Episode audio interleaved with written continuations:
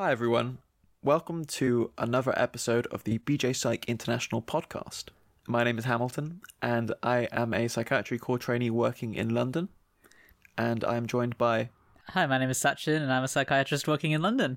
Also, Yep. And today we're going to be discussing an article published in the BJ Psych International in December 2020 titled Pattern of Psychiatric Inpatient Admissions in Al Ain, United Arab Emirates, which was authored by Dr. Karim Abdelaziz et al. and we'll be speaking to Dr. Karim about the article later on. So, Sachin, is this our first article on mental health services in the United Arab Emirates? I think it might be. It's certainly the first UAE article we've covered on the podcast. Uh, shall we talk about the country first?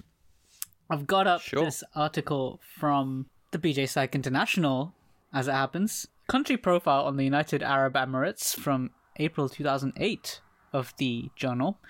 And it hopefully things have not changed too much since then, but we know that from our current article that the UAE in 2017 had an estimate population of 9.3 million people. And it's actually interesting that the gender division in UAE is slanted. That at least in 2008, and I'm sure this has not changed, males constituted 67.6% of the population and females 32.4%. And as we'll see, a large percentage of the UAE is actually made up of foreign expatriates.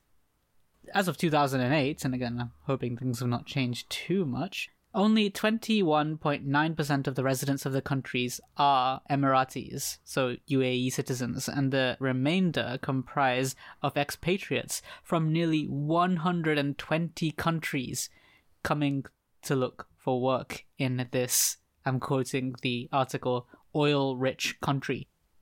The largest ethnic group amongst resident population is Asian, with the majority from the Indian subcontinent, and the official language is Arabic, and the official religion is Islam. The actual United Arab Emirates Federation was formed in 1972 and consists of seven different emirates, which are Abu Dhabi, Dubai, Sharjah, Ajman, Umm Al Quwain, Fujairah, and Ras Al Khaimah. The UAE is a high income country, apparently as of 2008, so it may have changed somewhat. But at the time, the proportion of gross domestic product spent on health care was 3.5%.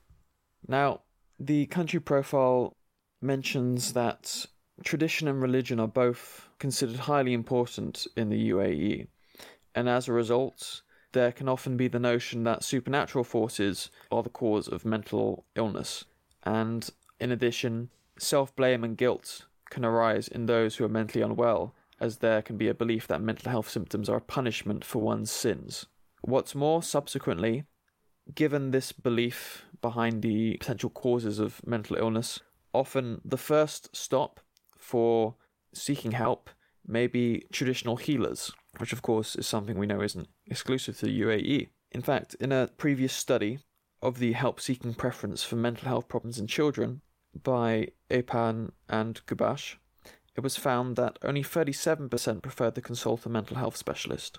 Now, it is proposed that perceptions of mental health and attitudes towards mental illness have improved with improvement in education, employment, and social opportunities.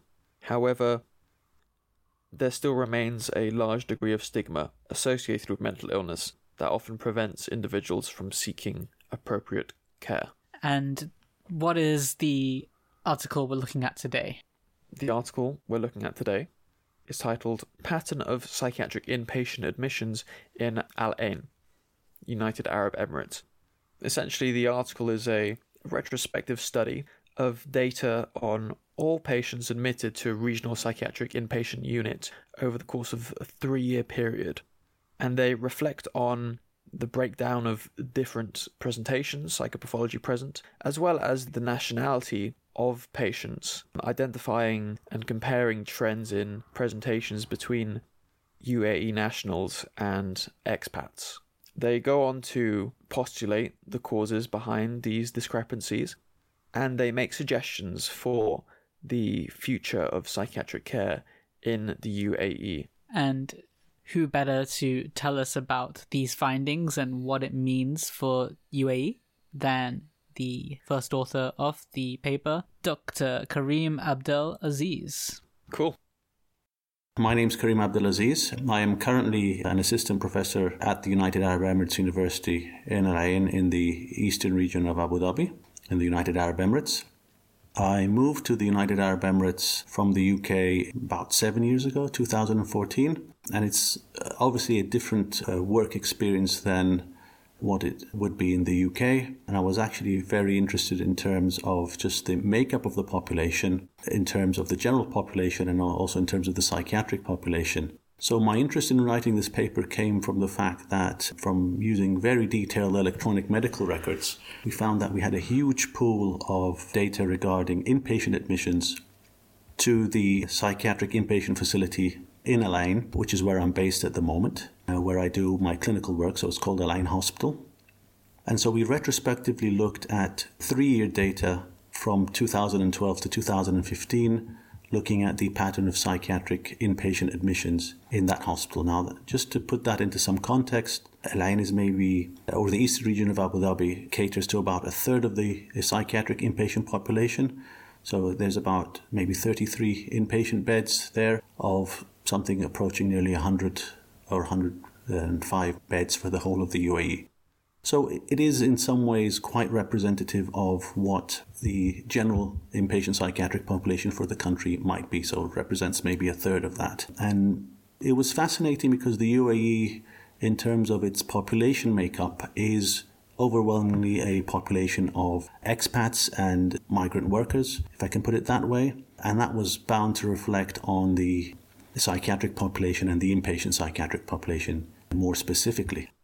And so when we retrospectively looked at the data, the very interesting thing is that, in addition, obviously, to the local Emirati population, which made up, I believe, about 59% of the inpatient population, we had about over 40 other nationalities admitted in just that one facility. And these are people ranging from Europe, North America, but overwhelmingly from the Asian subcontinent, from the neighboring country of Oman, and interestingly from Ethiopia, amongst many other countries. So that's in terms of its makeup.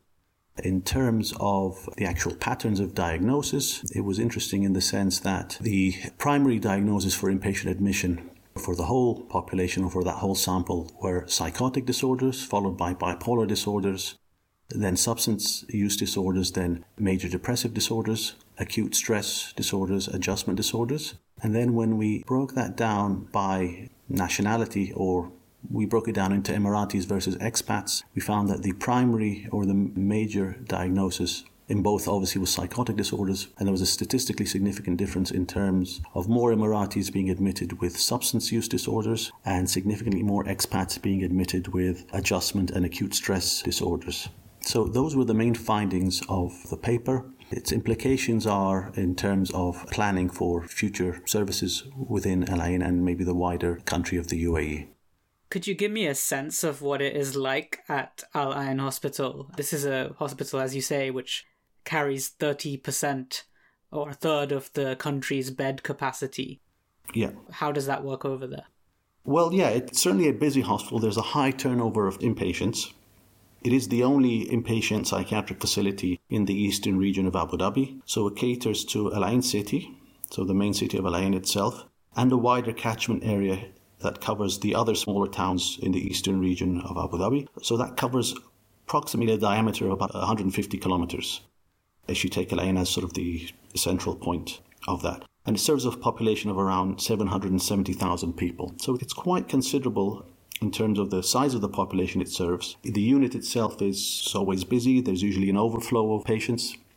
There's a recent move now to expand that 33 bed capacity to try and include maybe an additional further 20 beds. One thing you noted beyond the disorders ranked as most admitted, so psychotic disorders and bipolar, they also accounted for the longest duration of stay, psychotic disorders and bipolar disorders. So there seems to be a lot of yes. inpatient demand for these conditions. How is that matched by outpatient care? Yeah, the outpatient service in Al Ain is quite well developed. It works differently than it would in the UK. It's a hospital based outpatient service, so it's actually based within the hospital campus, not obviously within the department. And it usually consists of maybe five or six clinics running simultaneously, eight to four every day or eight to five every day. And it's made up of consultants, specialists, and residents. So these are the what we would call SHOs in the UK or STs, ST1s to 3s. And so we have about six clinics running five days a week. So quite intensive and service again well developed. And it usually runs as a general psychiatry service. So even with sort of specialized or subspecialties like old age, it's usually fit within the umbrella of the general adult service. So there is a move to sort of try and develop more specialized clinics but that still hasn't sort of formally taken off. So it's all done under the umbrella of general adult psychiatry. And the other breakdown, as you mentioned, was the breakdown between expats and local Emiratis. 41% of admissions over those three years were local Emiratis, but that seems disproportionate to the fact yes. that Emiratis make up 20% of the country's population. What would describe this disproportionate admission rate? Excellent question. I think it comes primarily from, I mean, if we take the starting point, is that even prior to coming into the country, expats usually undergo some kind of health screening, physical and, and mental health. But prior to starting employment, so it's less likely that more of the severe end of the spectrum of illnesses, which are usually disabling and affect people's ability to work. So there's less likely to be expats with those kind of disorders that require admission. In addition, the city of Al Ain has the highest concentration of Emiratis for the major cities in the UAE. So, although we say around 20% for the whole country, Al Ain it's probably much higher than that. I don't have an exact figure, but certainly in terms of Emiratis, Al Ain has the highest concentration of Emiratis for a major city. Or the other point that it could be of issue is the insurance health coverage that many expats receive. So there's different levels of insurance in the UAE. So uh, Emiratis are covered for all diseases and disorders, including mental health. So receiving treatment or access to treatment is not an issue at all. And that's true for both government facilities and for private mental health care providers. Uh, it's different for many of the expats. So there are challenges in terms of, of seeking mental health care.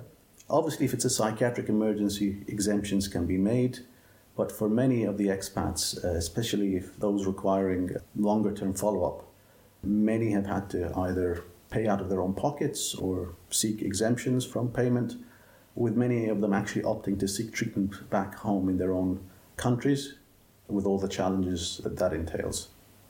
The other breakdown between Emiratis and expats was that the average age of admitted local Emiratis was three years older than the average age of expats admitted.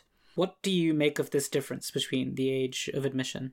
Could be a number of reasons for that. So it could partly be due to the fact that Emiratis may delay in seeking healthcare, as there's still a stigma surrounding mental health issues, as there are in many other parts of the world. So that could be one reason. Another reason is that many of the older population, mental health population, so for example, patients with dementia, are overwhelmingly made up of Emiratis. As expats, once they reach a retirement age or even earlier, most of them will no longer stay in the country. So this might skew the mean age towards older Emiratis, I suppose. The other factor I think that was mentioned was that local Emiratis may seek treatment elsewhere. Is there a faith healing treatment option that is used within the UAE? Oh, very much so. It's uh, I hesitate to use these words, but it's uh, it's a big industry here. So very frequently, Emiratis will use and often seek traditional healers as their first port of call, even before seeking a medical professional for a mental health issue. That is extremely common. And I suppose it goes back to sort of the model that, again, exists in many other countries in terms of things like possession by evil spirits or what we call the evil eye in this part of the world. So there's usually sort of a cultural explanation before people veer towards the medical model.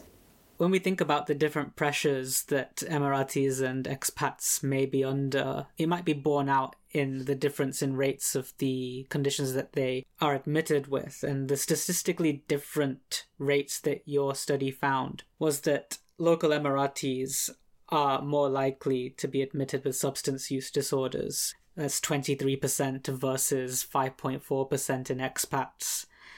Meanwhile, expats are more likely to be admitted with adjustment disorders and more likely to be admitted with acute stress disorders.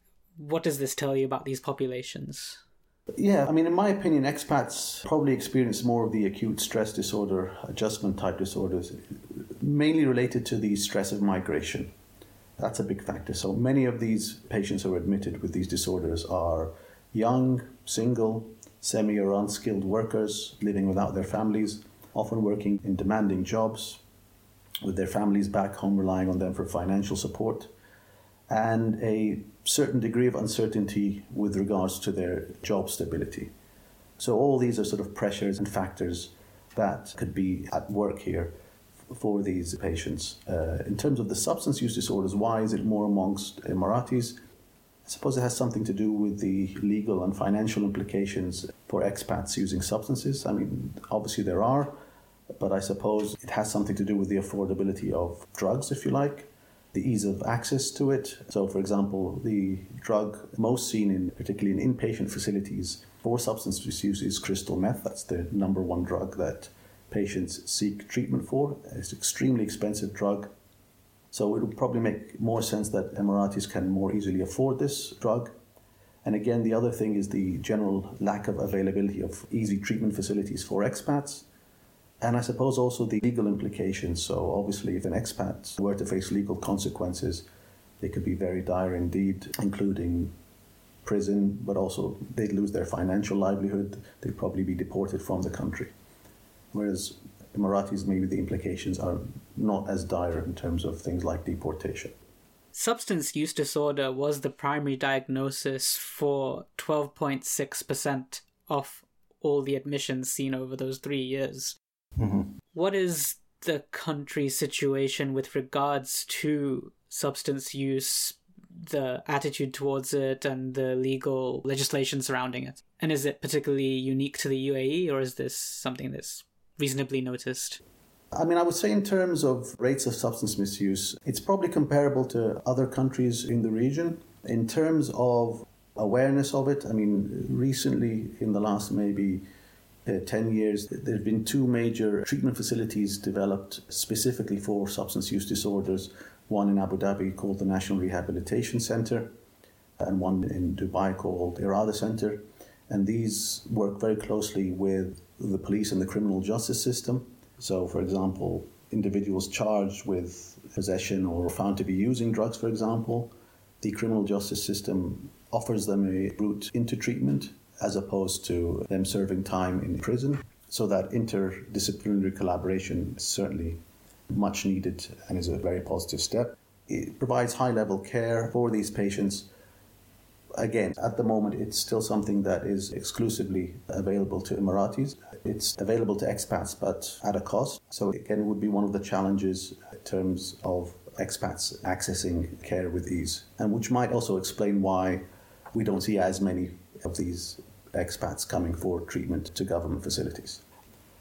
I suppose what we would like to see in terms of substance misuse disorder is more Emirati doctors working within these types of services because at the moment it almost exclusively relies on expats. And the reason being that obviously Emiratis would have more awareness of, sort of local cultural issues. They'd probably be easier to retain as there does tend to be a large turnover in the expat workforce. So I believe that would be one of the goals to aim for in terms of these disorders. Now, something I noticed of interest was that psychotic disorders was the most common presentation for expats. But when you break it down by nationality, the largest expat group, the largest non Emirati group, Ethiopians, most commonly presented not with psychosis but instead with acute stress reaction, which was 29% of the cases that Ethiopians presented with considering that acute stress disorders otherwise has a low incidence amongst expats? I mean, we're actually conducting a separate study on that very uh, issue at the moment. So we're looking at the question of Ethiopian inpatients because, as you said, I mean, what we did notice from the study, they make up about 10% of the inpatient population, the whole inpatient population of the study, even though within the general population they're probably represented by less than 1%. So there's an overrepresentation in psychiatric inpatients. And as you very kindly pointed out, there's an excess of acute stress diagnosis. What we notice so far from the data that we have is that Ethiopian patients who are more likely to develop acute stress disorders tended to fit a certain profile. Overwhelmingly, these tended to be females, young, either in their late teens or early 20s, single, usually working in unskilled or semi skilled jobs. So, majority were housemaids. Most had no language skills, not even English, so they, there was a huge language barrier. Many had recently just arrived into the country, so be maybe a matter of days or even weeks from their arrival to their admission to the psychiatric inpatient unit, and many were outside their homes for the first time.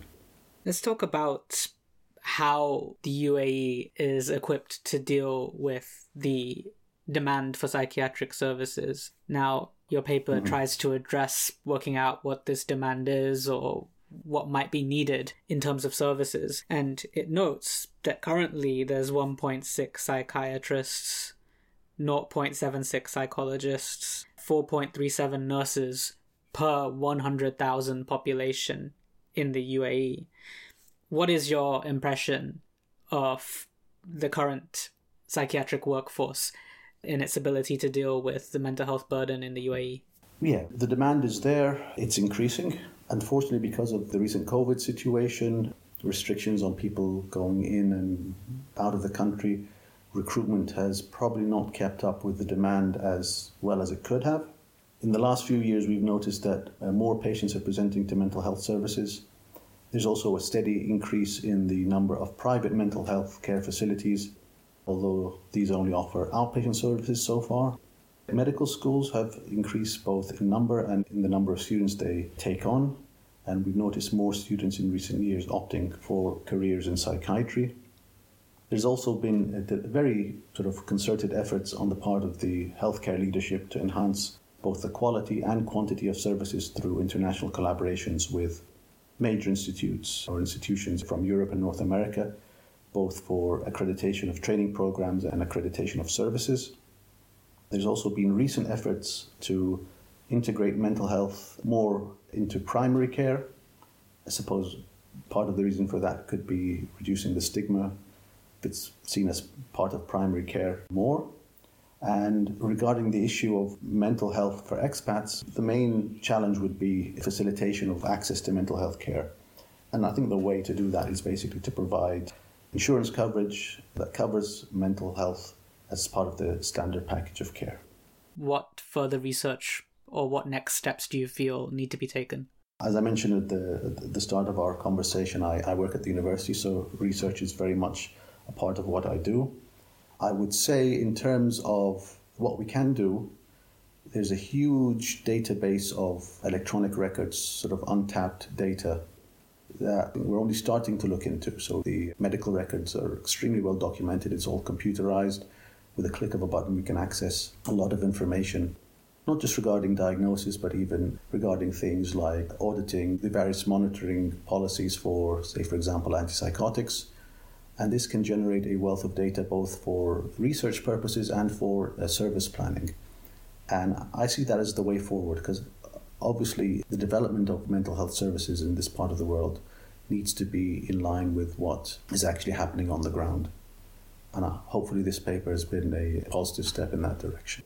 One thing that you made me wonder when you were talking about more medical training posts opening up and more medical trainees looking towards mental health. Within the medical training scheme and within medicine in UAE, how is psychiatry viewed as a speciality? Okay, so uh, it's a very interesting question, a very good question. What I've noticed is that more and more Emiratis are going into psychiatry, not something that we saw a lot of in previous years. I work at a medical school, so you know the medical students have to pass through us as part of their undergraduate rotation. So hopefully we are giving a good account of ourselves, and I've had many students sort of approach me wondering what it would like to, to have a career in psychiatry. many of them are interested in it, but for whatever reasons, again, related maybe to stigma, they don't find their parents being particularly supportive of it. I don't know. It, again, maybe it's going back to this idea that maybe psychiatry is separate from mainstream medicine just because of the uniqueness of what we do and, and the facilities that we have, which tend to be separated from the general hospital. So it's almost looked like as maybe something different from mainstream medicine. But again, that's slowly beginning to change. Attitudes are beginning to change. There's still challenges, obviously, in terms of changing both students and the wider population's perception of psychiatry. But certainly, I, in the few years that I've been here, I've certainly seen a change, hopefully towards the better. Well, it's been very interesting talking to you about this paper, and it just shows how just auditing and seeing the pattern of data emerge over what's going on within acute psychiatric care can tell such a story about what's going on socially and the social determinants of mental health within any country really, but in the UAE specifically for this study. I do hope that people take an interest in this study and people within the UAE and the region continue to contribute towards research of this kind and to the development of mental health services within the UAE. Indeed, indeed. Thank you for having me and uh, thank you for your very interesting and, and deep questions. So I, I like how straightforward it is. Yeah. And I do like the kind of breakdown and exploration of reasons why certain presentations might be more common Yeah. in UAE nationals as opposed to expats. Yeah. With a lot of it kind of just being, uh, or at least, you know, in the discussion that you had with Dr. Karim, a lot of it does seem to be kind of logic, like the idea that Yeah. everyone is screened in terms of their physical health and mental health on arrival. So it makes sense that an expats, say more severe psychotic disorder diagnoses might be screened against, like schizophrenia or whatnot. Mm, yeah, and I said it in the interview as well. It's just very satisfying and logical how it fits together like a puzzle solution, where you've got the data and you can see what kind of story it tells. Hmm. I mean, because as I was reading the article and listening to the interview, I was thinking about what I've seen on the psychiatric wards here in terms of how many patients are on the ward with psychotic disorder or bipolar disorder. And it made me realize I don't know about you, but at no point do I, or it's not that I, I don't think about it, but it's not at the forefront of my mind if someone is a UK national or not. I mean, obviously, there'll be some aspects at play in terms of each person's individual circumstances and what's going on in their life. But I've never, in my mind, thought, ah, yes, or at least I've had no reason to believe, ah, yes, you know, acute stress disorder I'm seeing more often in expatriates as opposed to UK nationals.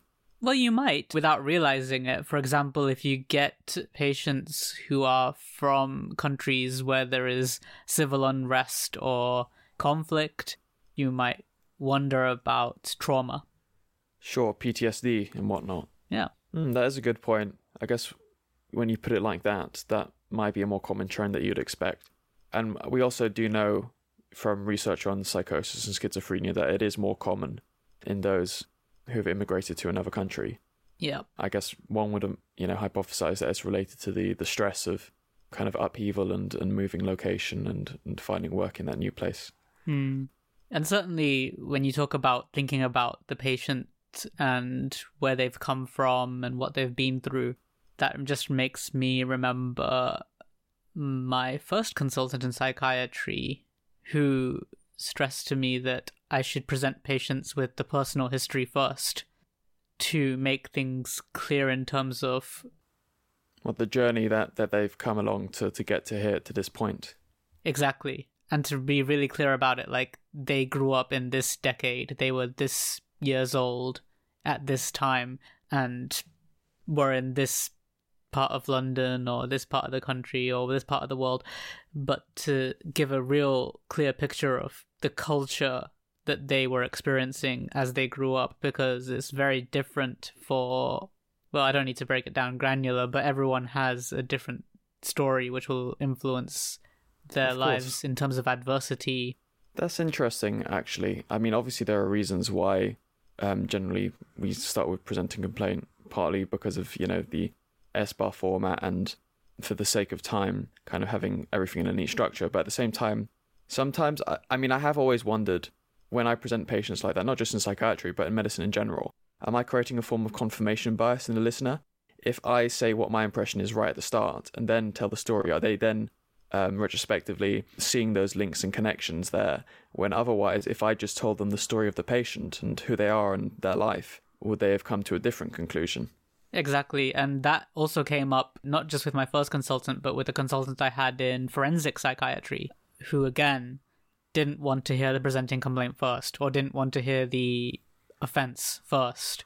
They wanted to hear the person's story, what led them up to this point because again, you could really prejudice the view of someone by starting with here's the psychiatric illness or here's the index offense or the index offense exactly or here's their involvement in the criminal justice system when you really want to foster empathy with the patient and that's not to say that knowing their psychiatric illness would make you less empathetic but you want to see them as a person before you see them as a diagnosis Absolutely. Otherwise, how on earth are you going to form any sort of therapeutic connection and relation with them in the pursuit of making them better? You know, mm. there has to be that recognition of the individual that they are and the journey that they've had to get to this point.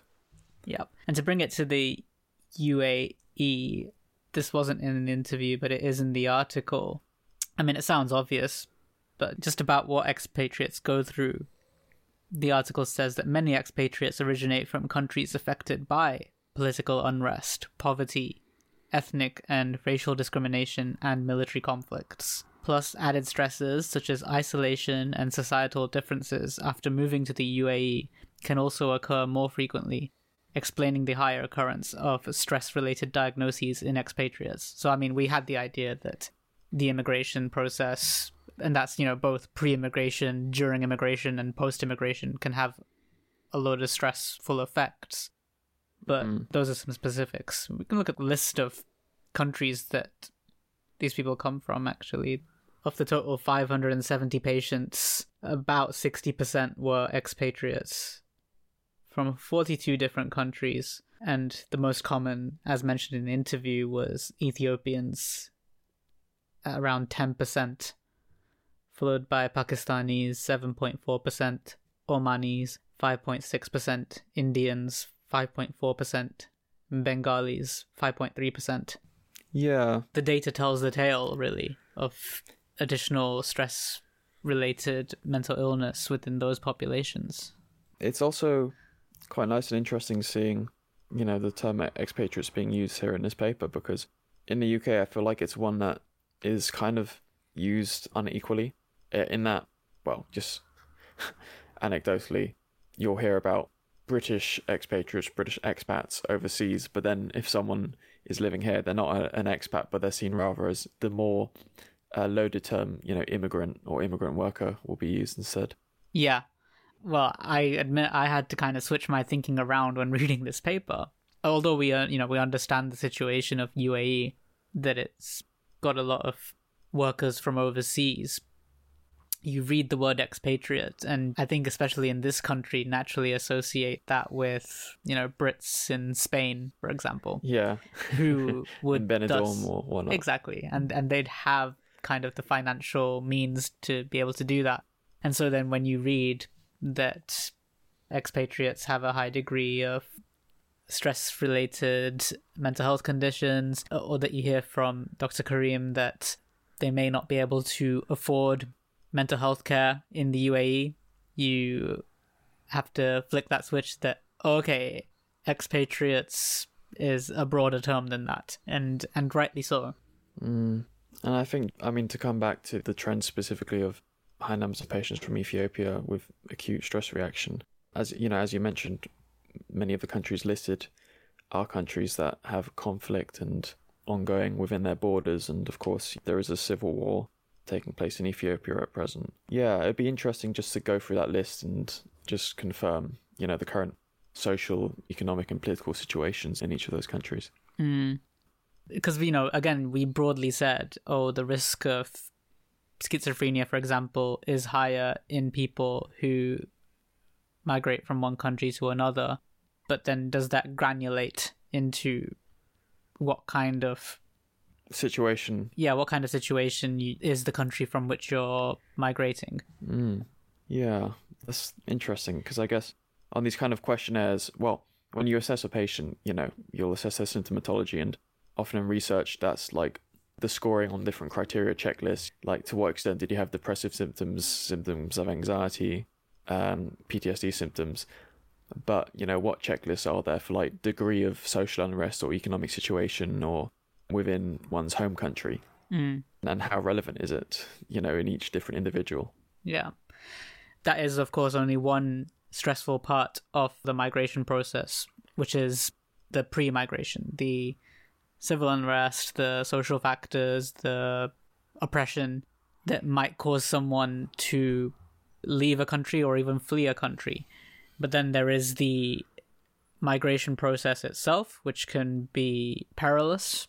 It can be Oh, life threatening for many. life threatening yeah and then there's the experience in the new country where you may be a minority where you may be persecuted And of course, there'll be knock on effects of the situation back home. You know, as an individual is still in contact with, with family and friends, and they can, you know, continue to be the stress of the, the situation at home. So it kind of, there's pre, during, and after, but then also at the same time, you do get the, the shock waves and ramifications from, you know, the situation beforehand.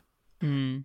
Or if the journey itself was traumatizing and induces PTSD like symptoms, then yeah, I, it's almost like some sort of Venn diagram or or I feel like one could make a flow model to depict this. Or maybe perhaps someone has. yeah Um, i imagine they have.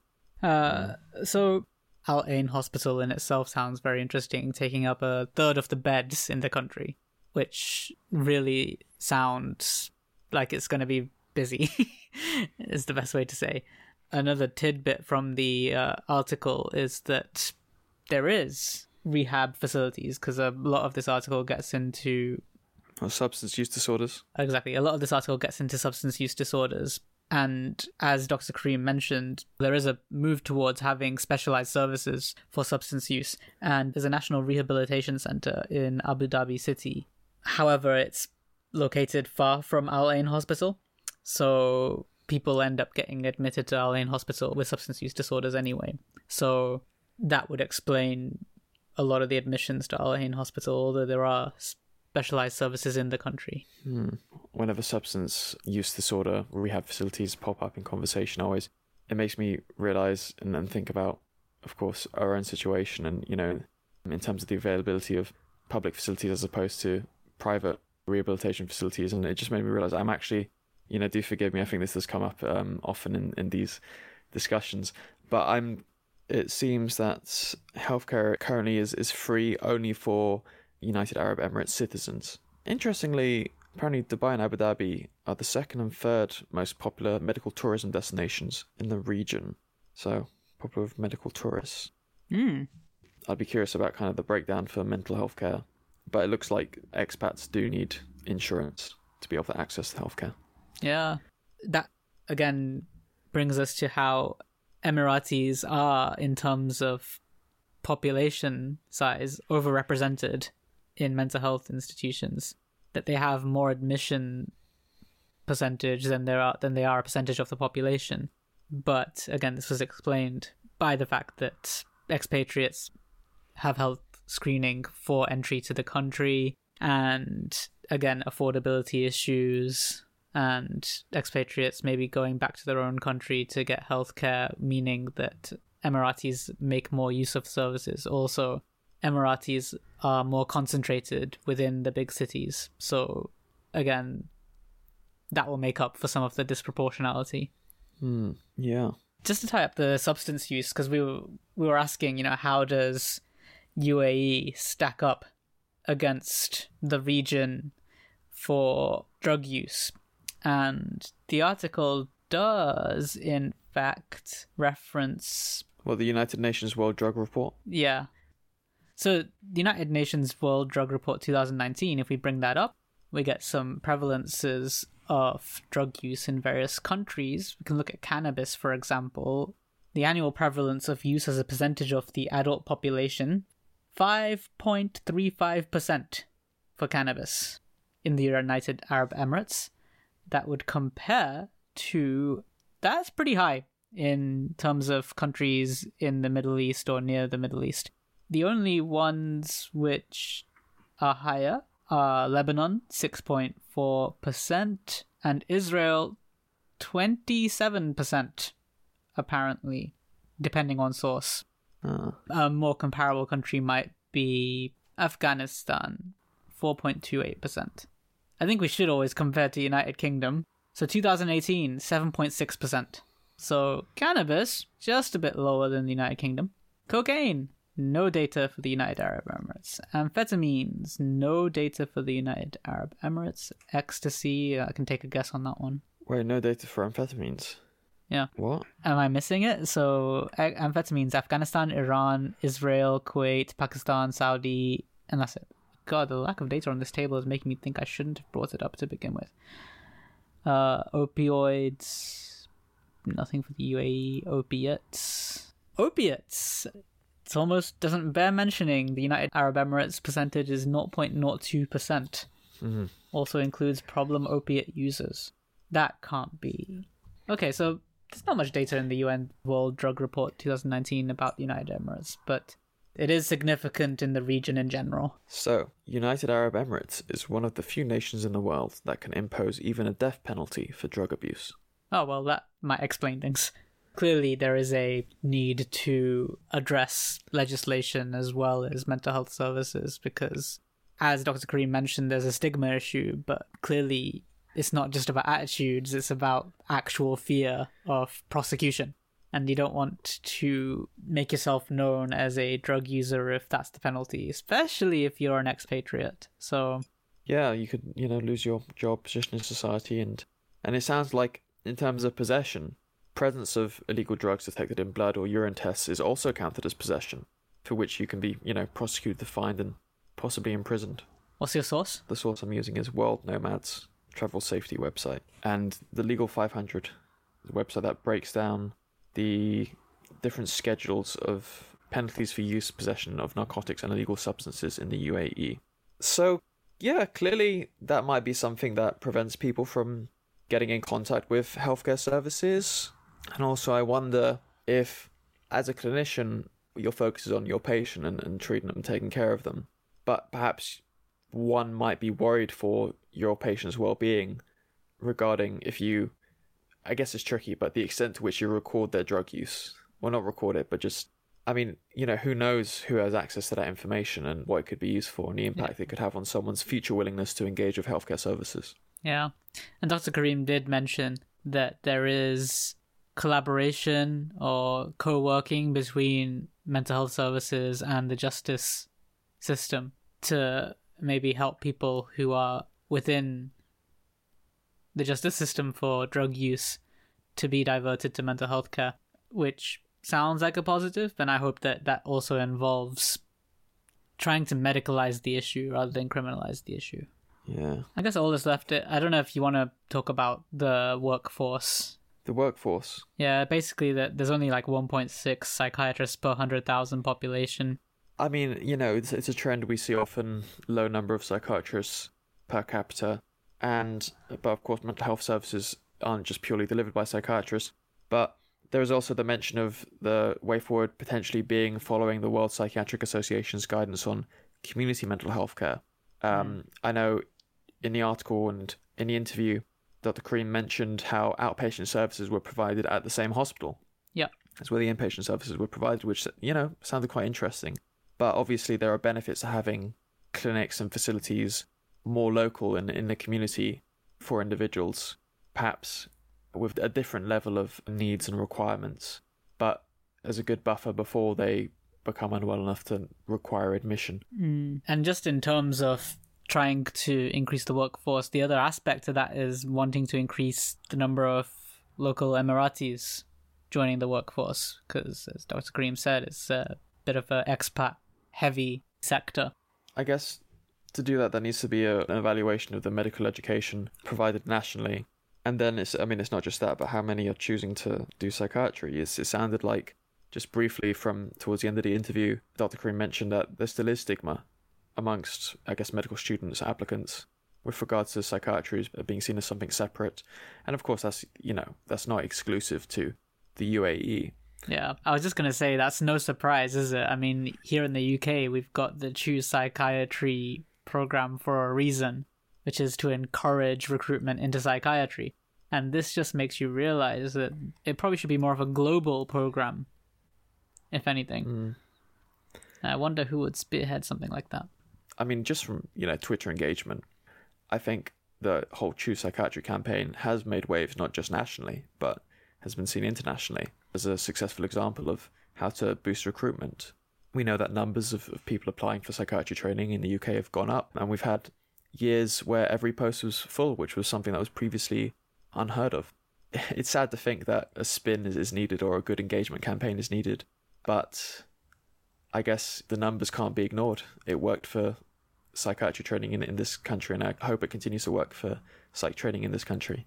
But maybe we need more hashtag choose, you know, psychiatry offshoots in other countries, and maybe other specialties need their own, you know, hashtag choose GP or hashtag choose. I've I've seen hashtag choose pediatrics pop up on my timeline, even.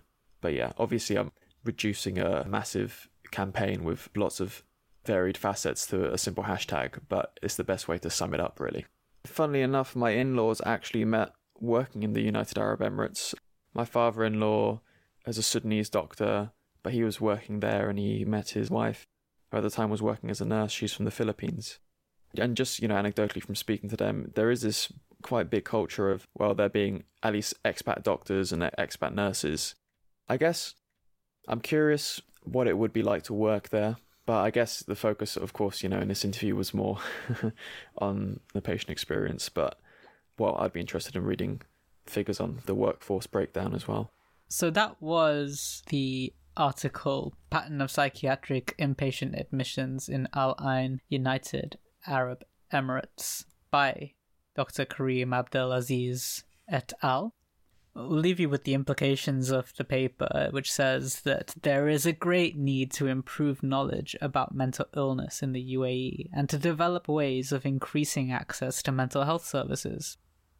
Our analysis provides clinical information that can contribute to promoting knowledge and help reduce stigma by improving the perception of mental illness it is likely that a screening program based in primary care might facilitate earlier detection of mental illness in the community, while a proactive education program in schools and in the community might prove useful to improve knowledge about mental disorders and how to access services at the earliest convenience. Future service planning would also benefit from creating specialized substance misuse services locally to serve the needs of the community. That's it. I've been Satchin. And I have been Hamilton. Thanks for joining us. See you next time. Farewell. Thank you for listening to this BJ Psych International podcast. For the latest updates, follow us on Twitter at the BJ Psych. To listen to more podcasts from the BJ Psych Journal portfolio, visit us on SoundCloud or search for us online.